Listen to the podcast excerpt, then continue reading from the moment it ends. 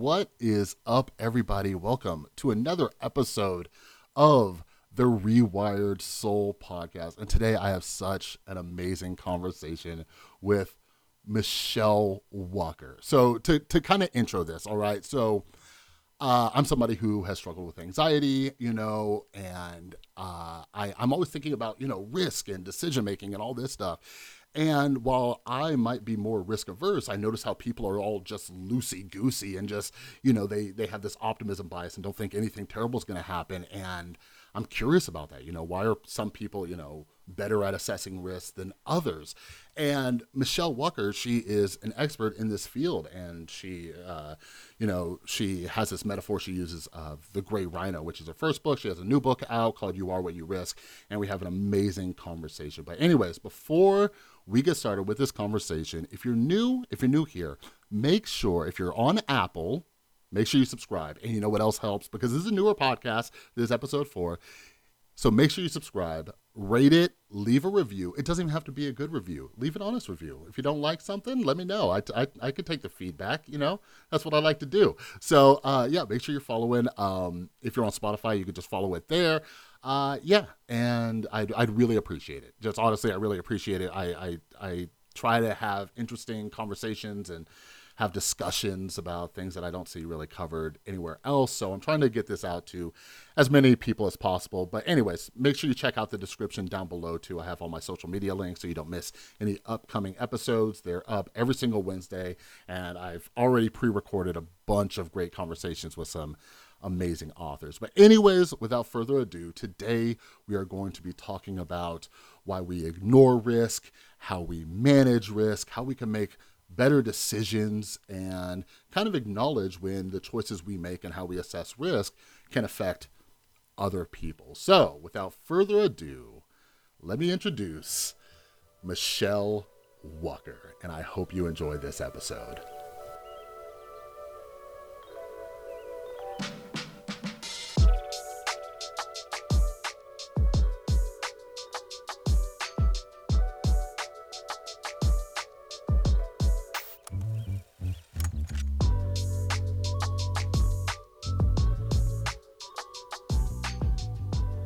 Hey, Michele. I hope you are doing well today.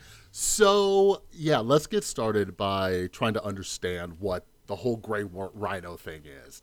Uh, so, so personally, I, I I've talked to you about this, obviously, but I've been really fascinated with like risk management for a while now. And your book was recommended by one of my other favorite authors, Anne Janzer. And uh, and yeah, I was like, oh, okay, cool. I'll check out this book about the gray rhino. But anyways, anyways, can you give the audience and everybody who doesn't know about your work kind of an overview of what the gray rhino is and how and why we should be aware of it?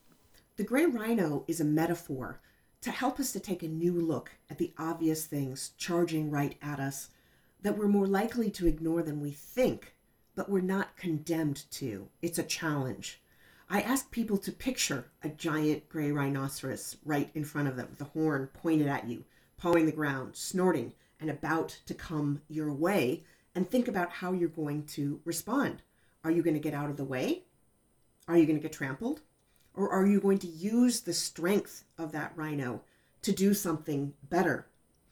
It's a rhino because of the horn and the weight and the danger of it. Uh, it's gray because of uh, the way that rhinos are, are talked about in the real world. You have the black rhino, which is gray. You have the white rhino, also the official species name, which also is gray. And so the color for me is a way to recognize how much more likely we are to not pay attention to the obvious thing that's coming at us. But I don't want people to think that by definition you ignore them. We have a term for that, that's the elephant in the room, which normalizes doing and saying nothing. The gray rhino is the thing that people do talk about, and some people do something. And I want to use it to get people to reflect on why some people respond and other people don't, and how each one of us can do better. Yeah, and a- absolutely. Like this is why I was so interested in the book. Like you mentioned, like we've all obviously heard of, you know, the elephant in the room, but I'm like, what about the thing that we we could, you know, we see, we see coming our way. Uh, just for example, you know, uh, I, I'm a recovering addict and I've worked in treatment, and you know, to to stay sober, uh, you know, we we try to watch out for certain things that could lead to a relapse or you know even take us to the brink or whatever. And I, I notice how a lot of people just kind of ignore that, right? Um, but but yeah, and then and then just dealing with you know just everyday people and myself and everyday decisions. I'm like, why why do we do this? And that's one of the reasons I love your book. And you know, moving into the next question, so. I am someone who has had a generalized anxiety disorder for for most of my life. And I thought that it was a curse. But as I get older, I see how my anxiety has actually kind of helped me because it's made me a little bit more cautious with my decision making and it helps me stay away from certain risky situations. Meanwhile, like I was talking about, like I observe and notice how how carefree some people are and how they just like play fast and loose with their decisions. So, in your opinion, is there, I don't know, is there like a healthy amount of anxiety uh, or skepticism that we should all have? And how do we kind of find that balance without being overly pessimistic or anxious or worried? So, there's no ideal amount of anxiety or skepticism for any one person to have that's partly because there's only so much that we can control. So you don't want to stress out about something that's really not part of your personality. But being aware of your own level of anxiety and how it might compare to the people around you and where it works for you and where it doesn't is a hugely important first step. It's part of the risk fingerprint concept that I talk about in You Are What You Risk. The choices that you make, which are based on how you see risk, how sensitive you are to it, how much you're willing to accept, and what you do about it. Being aware of your risk fingerprint and the anxiety levels, your sensitivity to risk, and your comfort level, and what makes you more comfortable or less comfortable can help you to adopt strategies that will help you to be more open to opportunities, quote unquote, good risks, positive risks, and changes and to pull you back from the ledge if you know that you tend to leap before you look. People who are anxious can develop their risk taking muscles by putting themselves in low stakes situations that are out of their comfort zone. And people who are reckless can surround themselves with an inner circle who's willing to say, hey, maybe you want to rethink that a little bit. And so it's not necessarily a matter of any type of approach to risk being the right one or not, but it's whether you align your anxiety and your sensitivity to risk to the things that you do in life and to whether you're true to who, you are or not. And you can only do that by understanding who you are and what your relationship with risk is. I absolutely love that. And for everybody listening, so yeah, Michele has two books, Gray Rhino and You Are What You Risk. Uh, her her newest book is You Are What You Risk, and yeah, the risk fingerprint. And I I love that because like, yeah, I I personally you know think that we all need to kind of assess you know our our risk. Uh, tolerance our risk fingerprint as as you put it it's not something that i really took into consideration really until i started uh, you know getting into like investing and stuff like that um, earlier this year and learning about all that because you keep hearing, you know, uh, that that come up, right? Like, you know, what what is your risk tolerance? But but yeah, I could definitely relate to what you're saying because with my anxiety, like it's it's like strengthening this this muscle, putting myself in little situations. Like for example, I used to have terrible social anxiety, right? And part of what I started practicing is is putting myself in these social situations, assessing it, seeing how I handled it and stuff like that, and I was able to do it. But but yeah, I think, you know, like you mentioned, like if you're somebody who's just like jumping into everything, maybe it's good to have people around who who kind of pull you back. And for us who are a little bit, you know, too risk averse, we have people around who kind of help push us to to try new things. Um, so so yeah, so all right, all right, Michele. This is a question that has been on my mind forever. Okay, and I'm hoping, I'm hoping you, an expert in looking at risk, can help me figure this out. So here's what I have to ask: Why on earth? Do people live in Florida? Like for example, right? Like one of my one of my best friends, old roommates, he moved to Florida, and, and like, there's just like hurricanes and just disasters, and you know, like not even talking about you know the people in Florida, right? Um, and no offense to anybody listening from Florida, but anyways, anyways, uh, but you discuss natural disasters quite a bit, uh, you know, in Gray Rhino, and I can't imagine the thought process of someone moving to Florida. Like the state is regularly hit by hurricanes. And what's nuts is, and you talk about this, is how some people they hear about, you know, incoming hurricanes and stuff like that, and they don't even evacuate. So what what would you say, like based on your research and your experience, what would you say goes into the the thought process of people moving to Florida? And more importantly, why don't they evacuate when storms are coming in?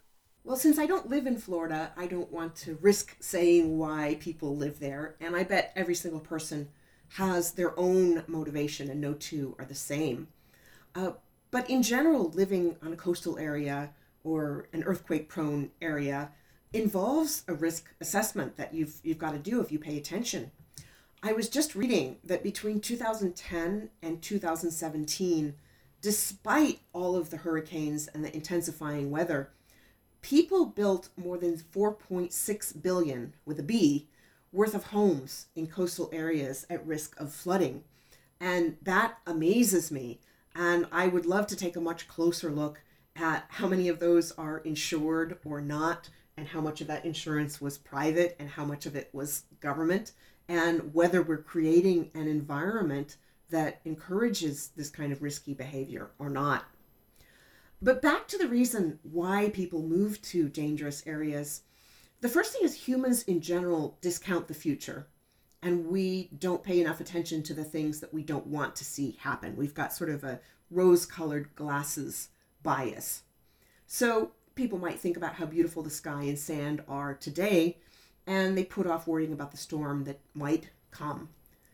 That calculation probably also involves how much someone enjoys living there right now and how likely they and their possessions are to survive a natural disaster. You know, I think about California. I know people who say they would never ever move there because of earthquakes, but there are still an awful lot of people who are living there knowing about earthquakes. So, research suggests that the majority of people who don't evacuate from a hurricane do that because they underestimate how strong the storm will be, or they overestimate how likely their homes are to survive, or they just simply wait too long for the information about how to make the decision. Some people can't afford to evacuate, and in communities where people don't trust their neighbors, they may think that looting is the bigger risk than storm damage. It's a bunch of different risk calculations. But I suspect that at least part of the decision not to evacuate has to do with our need for control. And perhaps some people feel that if they lose their home, they might as well let the storm take them too. Also, we pay more attention to the stories of people who don't evacuate and either get rescued dramatically or perish than we do to the people who do evacuate, which is actually a quite large number.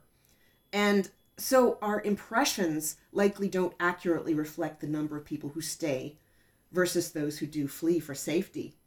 And in fact, this is very interesting. Many people evacuate who are not required to.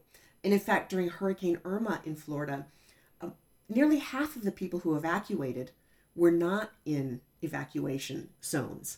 So that's the other half of the questions. Why are some people too cautious and why are some people too likely to take risks? Michele, I I love it. I love it and we we honestly need to talk more. Like first off, you bring up an excellent point like we you know, we're we're more likely to notice. I didn't even think about that. We're more likely to notice the, the these big stories about people, you know, like who stayed at their house and you know a helicopter or someone in a boat or something had to like come and save them, and we don't pay attention to, you know, that in comparison to how many you know people did actually leave, and that's interesting too. People who don't have to evacuate but do. But um, but yeah, uh, optimism bias is something that I think about a lot too, and how we discount the future and and everything like that. I I notice that a lot. You know, um, it's it's interesting because uh, I personally feel like there's this you know balance of you know optimism and like healthy like you know risk assessment like we want to believe that everything you know it's going to work out great and be wonderful and everything like that but we need to kind of address the possibility that something might go wrong and i think that's one of the reasons i'm so interested in risk management because you know and i've been i've been guilty of this in certain scenarios and stuff but uh you know just living this life where you know nothing nothing can go wrong. Um but yeah so one of the sections I, I loved in your book was about how denial plays this major role in why we don't spot, you know, these gray rhinos. And one would think that we evolved to recognize these risks and like kind of course correct, but we, you know, we stay in bad relationships, we stay at bad jobs, and sometimes we just don't take general warnings sincerely, whether it's from like friends or family members or, you know, like we were just talking about, you know, like the news and experts.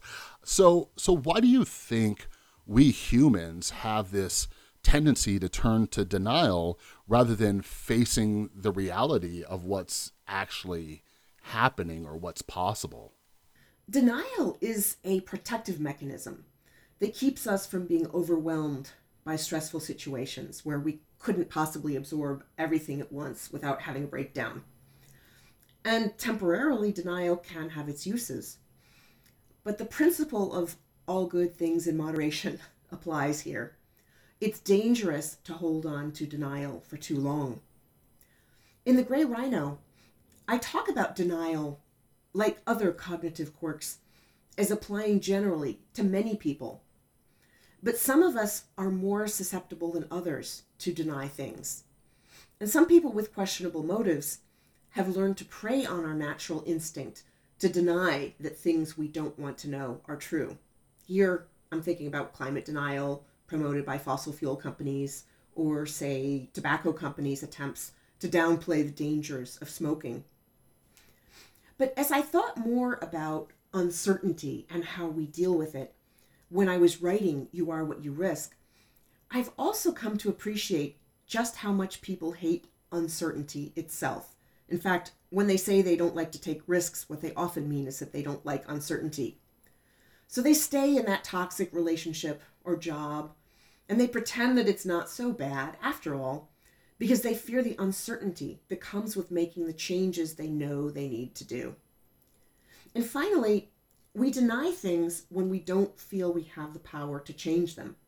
After all, what's the point of worrying about something you can't do anything about? I think, uh, uh, you know, AA has something to say about that. There's also an expression learned helplessness for people who give up when they feel a problem is too overwhelming and they can't do anything to solve it. That's why we need to take a harder look at human agency, our sense that we have a power to make positive change.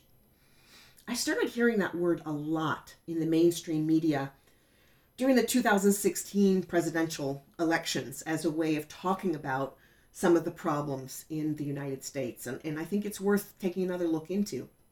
You know, when people believe they have no power, they often act where they feel they do have power, even if those actions make a situation worse. And that's the counterpoint to denial. It's, it's the opposite. When you go after a problem that might not be there, or you do something that might not be solving a problem because you can't solve and you don't want to admit the thing that's there that you can't do something about. That's that's so interesting uh, how you bring it up, and you know our fear of uncertainty. That's that's something that you know I uh, I had issues with for most of my life. That's a lot uh, where a lot of my anxiety came from, and you know, you mentioned 12 step programs and that powerlessness. And that's that's one of the things right? Like some people you know who aren't in recovery like when i say this they get like freaked out and they're like wait what do you mean? Like i'm i'm grateful you know i'm grateful for my addiction because you know when i recovered and i got into 12 step programs i learned a lot of things that i hadn't taken into consideration. And yeah one of the steps is a, is about that powerlessness. It's that that first step. And something I, I learned was how many things I don't have control over. And then for me personally, it, it turned into this kind of like acceptance, right? Like I had to accept the fact that there are a lot of things that I can't control. But when you talk about human agency, it helped me focus on the things that I can control. But I really think that's interesting how you bring that up when we feel when we feel powerless, when we feel there's uncertainty, you know, we we might move to somewhere where we do feel like we have control. Like I, I picture someone who feels powerless at their job, right? And then they come home and they're very bossy with their spouse or their kids or you know whatever it is. But yeah, it's it's really interesting because I, I love reading books too on just like kind of you know self deception. Why do we lie ourselves? Why do we lie to ourselves? And why do we uh, you know deny things and live in denial, right? And it, they are these protective mechanisms, and you know, uh, something that's like just personally helped me is just kind of like being a, self-aware of it, right? And just kind of sitting there and like asking myself, like, uh, am I really looking at this, you know, rationally, or am I in kind of denial, you know, and all that. Um, but yeah, so so in one part of the book, uh, you discuss why we don't act or why we, you know, quote unquote, like kick the can down the road. You know, when it comes to issues like the economy or with climate change. And why I'm wondering why why do you think that is? And what are some of the things that we can do to recognize, you know, the gray rhino and make, you know, better decisions for our future generations rather than just like, oh, you know, someone someone else will deal with this this big issue. There are lots and lots of reasons why we muddle or kick the can down the road, do everything we can to avoid solving a problem. It might be a lack of political will or lack of buy in from the people with the power to do something. Maybe not enough financial resources, not enough information, lack of a sense of urgency. And every once in a while, there is no good solution. There are just least worst solutions. And of course, you have to identify the obstacles so that you can overcome them. But just like with denial, all good things in moderation many people get so focused on the obstacles to solving a problem that they just can't seem to make the leap to asking what it takes to fix things. It's a mindset shift. Once you've identified what's in the way, you can ask yourself, what do you need and who can help you get it? And how do you convince them? From the way that markets and bonuses and CEO compensation focus on short term quarterly and annual targets to short political terms that encourage politicians to kick the can down the road. The incentive systems in our policy and market environments are stacked against us acting quickly. And so we need to change them. This is the sort of thing that I call a meta gray rhino. That is a structural obstacle that we need to deal with if we are to better confront all of the other gray rhinos, like economic weaknesses or climate change. Pricing is a big structural obstacle, too. Big corporations get to take big risks that affect people who don't have a say in whether they are affected by those risks, but often end up paying for them. That might be taxpayers left on the hook for a financial crisis after executives are long gone with bonuses in their pockets or say Texas homeowners and businesses after the lights went out on them because power companies didn't weatherproof their turbines. Absolutely. Absolutely, Michele. Um, you know, that that's one of the things and I, I don't I don't, you know, know what you know the the answer is to that, you know, especially when it comes to, you know, like uh, you know, political things or, you know, how corporations are, you know, regulated and you like like you mentioned, when you know these you know when people take risks that can affect other people right like we you know i think a lot of us well hopefully a lot of us pay attention to that like i'm a parent right when I take a risk, I have to take into consideration how will my risk affect affect my son. You know, uh, I have my lovely girlfriend, and we've been together and you know living together for uh, a few years now, and you know, like if I take uh, a risk at my job or whatever, like it it can affect them. But you know, these are just two people. They're very important people to my life. But when you think about these big corporations who take these financial risks and all these kind of things, you know, they could affect millions of people or, or you know, the financial crash of 2008. Um, and, and it could affect so many people. And I don't know what the solution is because when we're kicking that, that, you know, kicking that metaphorical can down the road, we have to not only have empathy, but we also have to look, ha- figure out how to have empathy for those you know future people the future generations the future you know whoever who might be affected by this. Um but anyways one one last and final question for you all right? Because we've been talking about you know risk and why we deny risk and all that kind of stuff. But here's here's something i've been curious about um when like after a disaster some people really overreact to what happened right? And you know maybe you know on an individual level it might be you know trauma related or you know whatever it may be but like in a more you know broader sense uh, when we're talking about that overcorrection when we look at you know uh, 9-11 for example and how we responded with airport security like it it was a, a massive overcorrection in the amount of money and funding and everything like that so in your opinion, whether it's on a personal level or you know a broader sense, what are some of the ways that we can kind of analyze a situation after the fact and properly calibrate how to move forward without that kind of you know like overcorrection? Being aware of both the rational and emotional elements of our decisions is key. And people who lean toward one style or the other need to understand which one is theirs, and they also need to show empathy towards people on the other side of the scale. It's so helpful to analyze situations from different perspectives. The people who made the rules about taking off shoes in airports, for example, saw the bigger threat as being accused of not doing enough. If you think about risk as impact times likelihood, even if it wasn't that likely that there would be another attack with a, with a shoe, a shoe bomb, they focused more on the size of the impact if something were to go wrong and they'd get blamed for it. On the other hand, it's extremely likely that people will waste time and experience irritation with airport security. But the impact is small and temporary, and paradoxically, it may even reassure people that somebody is doing something. However, as we've seen in some of the reports of dangerous things making it through airport security anyway, it's more than possible that all of the attention to little petty things like taking off your shoes can take airport security workers' attention away from catching bigger things. But the people who made the policy can point to their requiring people to take off their shoes and belts as quote unquote evidence that they did all they could the emotional elements of this policy are huge. They're also a fascinating study of putting emotion first in making security decisions.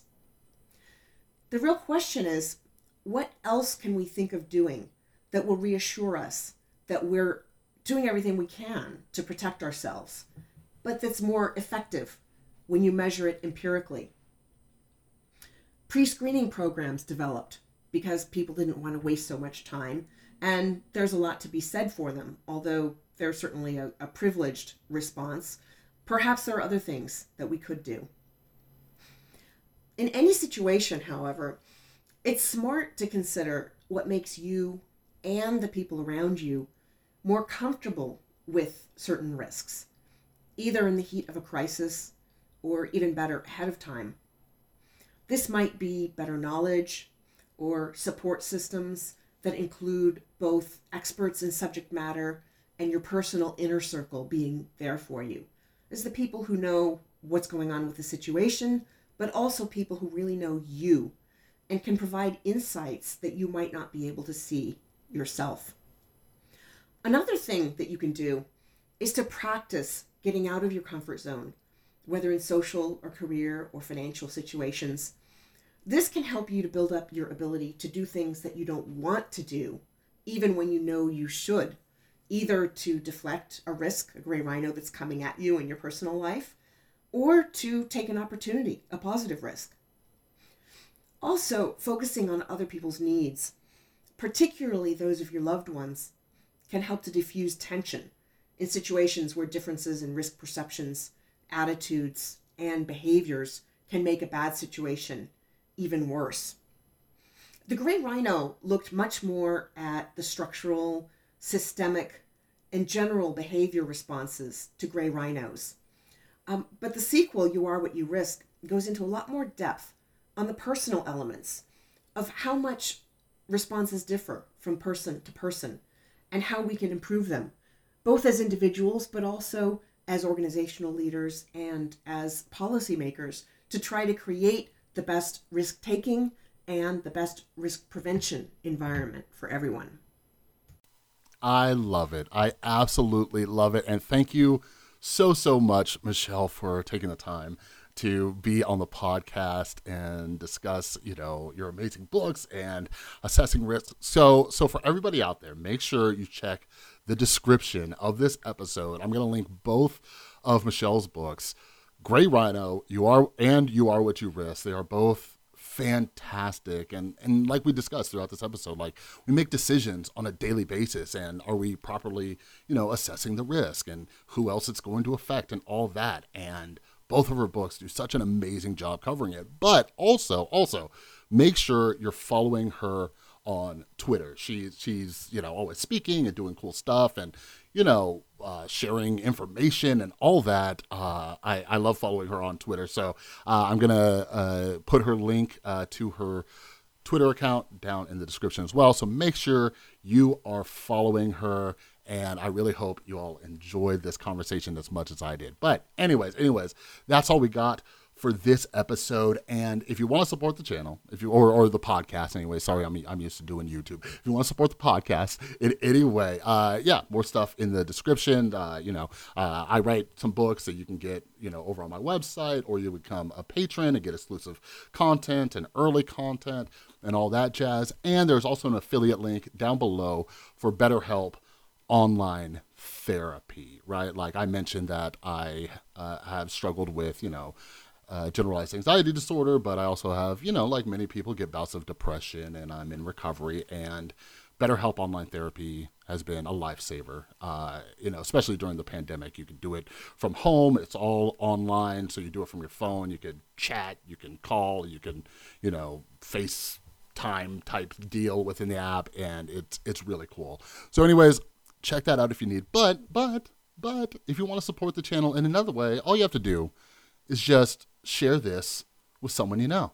Just share it. Share it on, you know, your social media or whatever. And another huge thing that helps is if you, like I mentioned, like if you follow and uh, subscribe to the podcast, leave a little review. The algorithm absolutely loves that. But, anyways, for those of you who are new and don't know what's going on, I post new episodes with amazing people and have great conversations about their books and different topics every single Wednesday. So stay tuned and you can follow me on social media so you don't miss anything.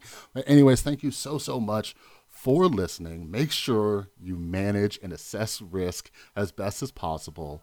And I will talk to you all in the next episode.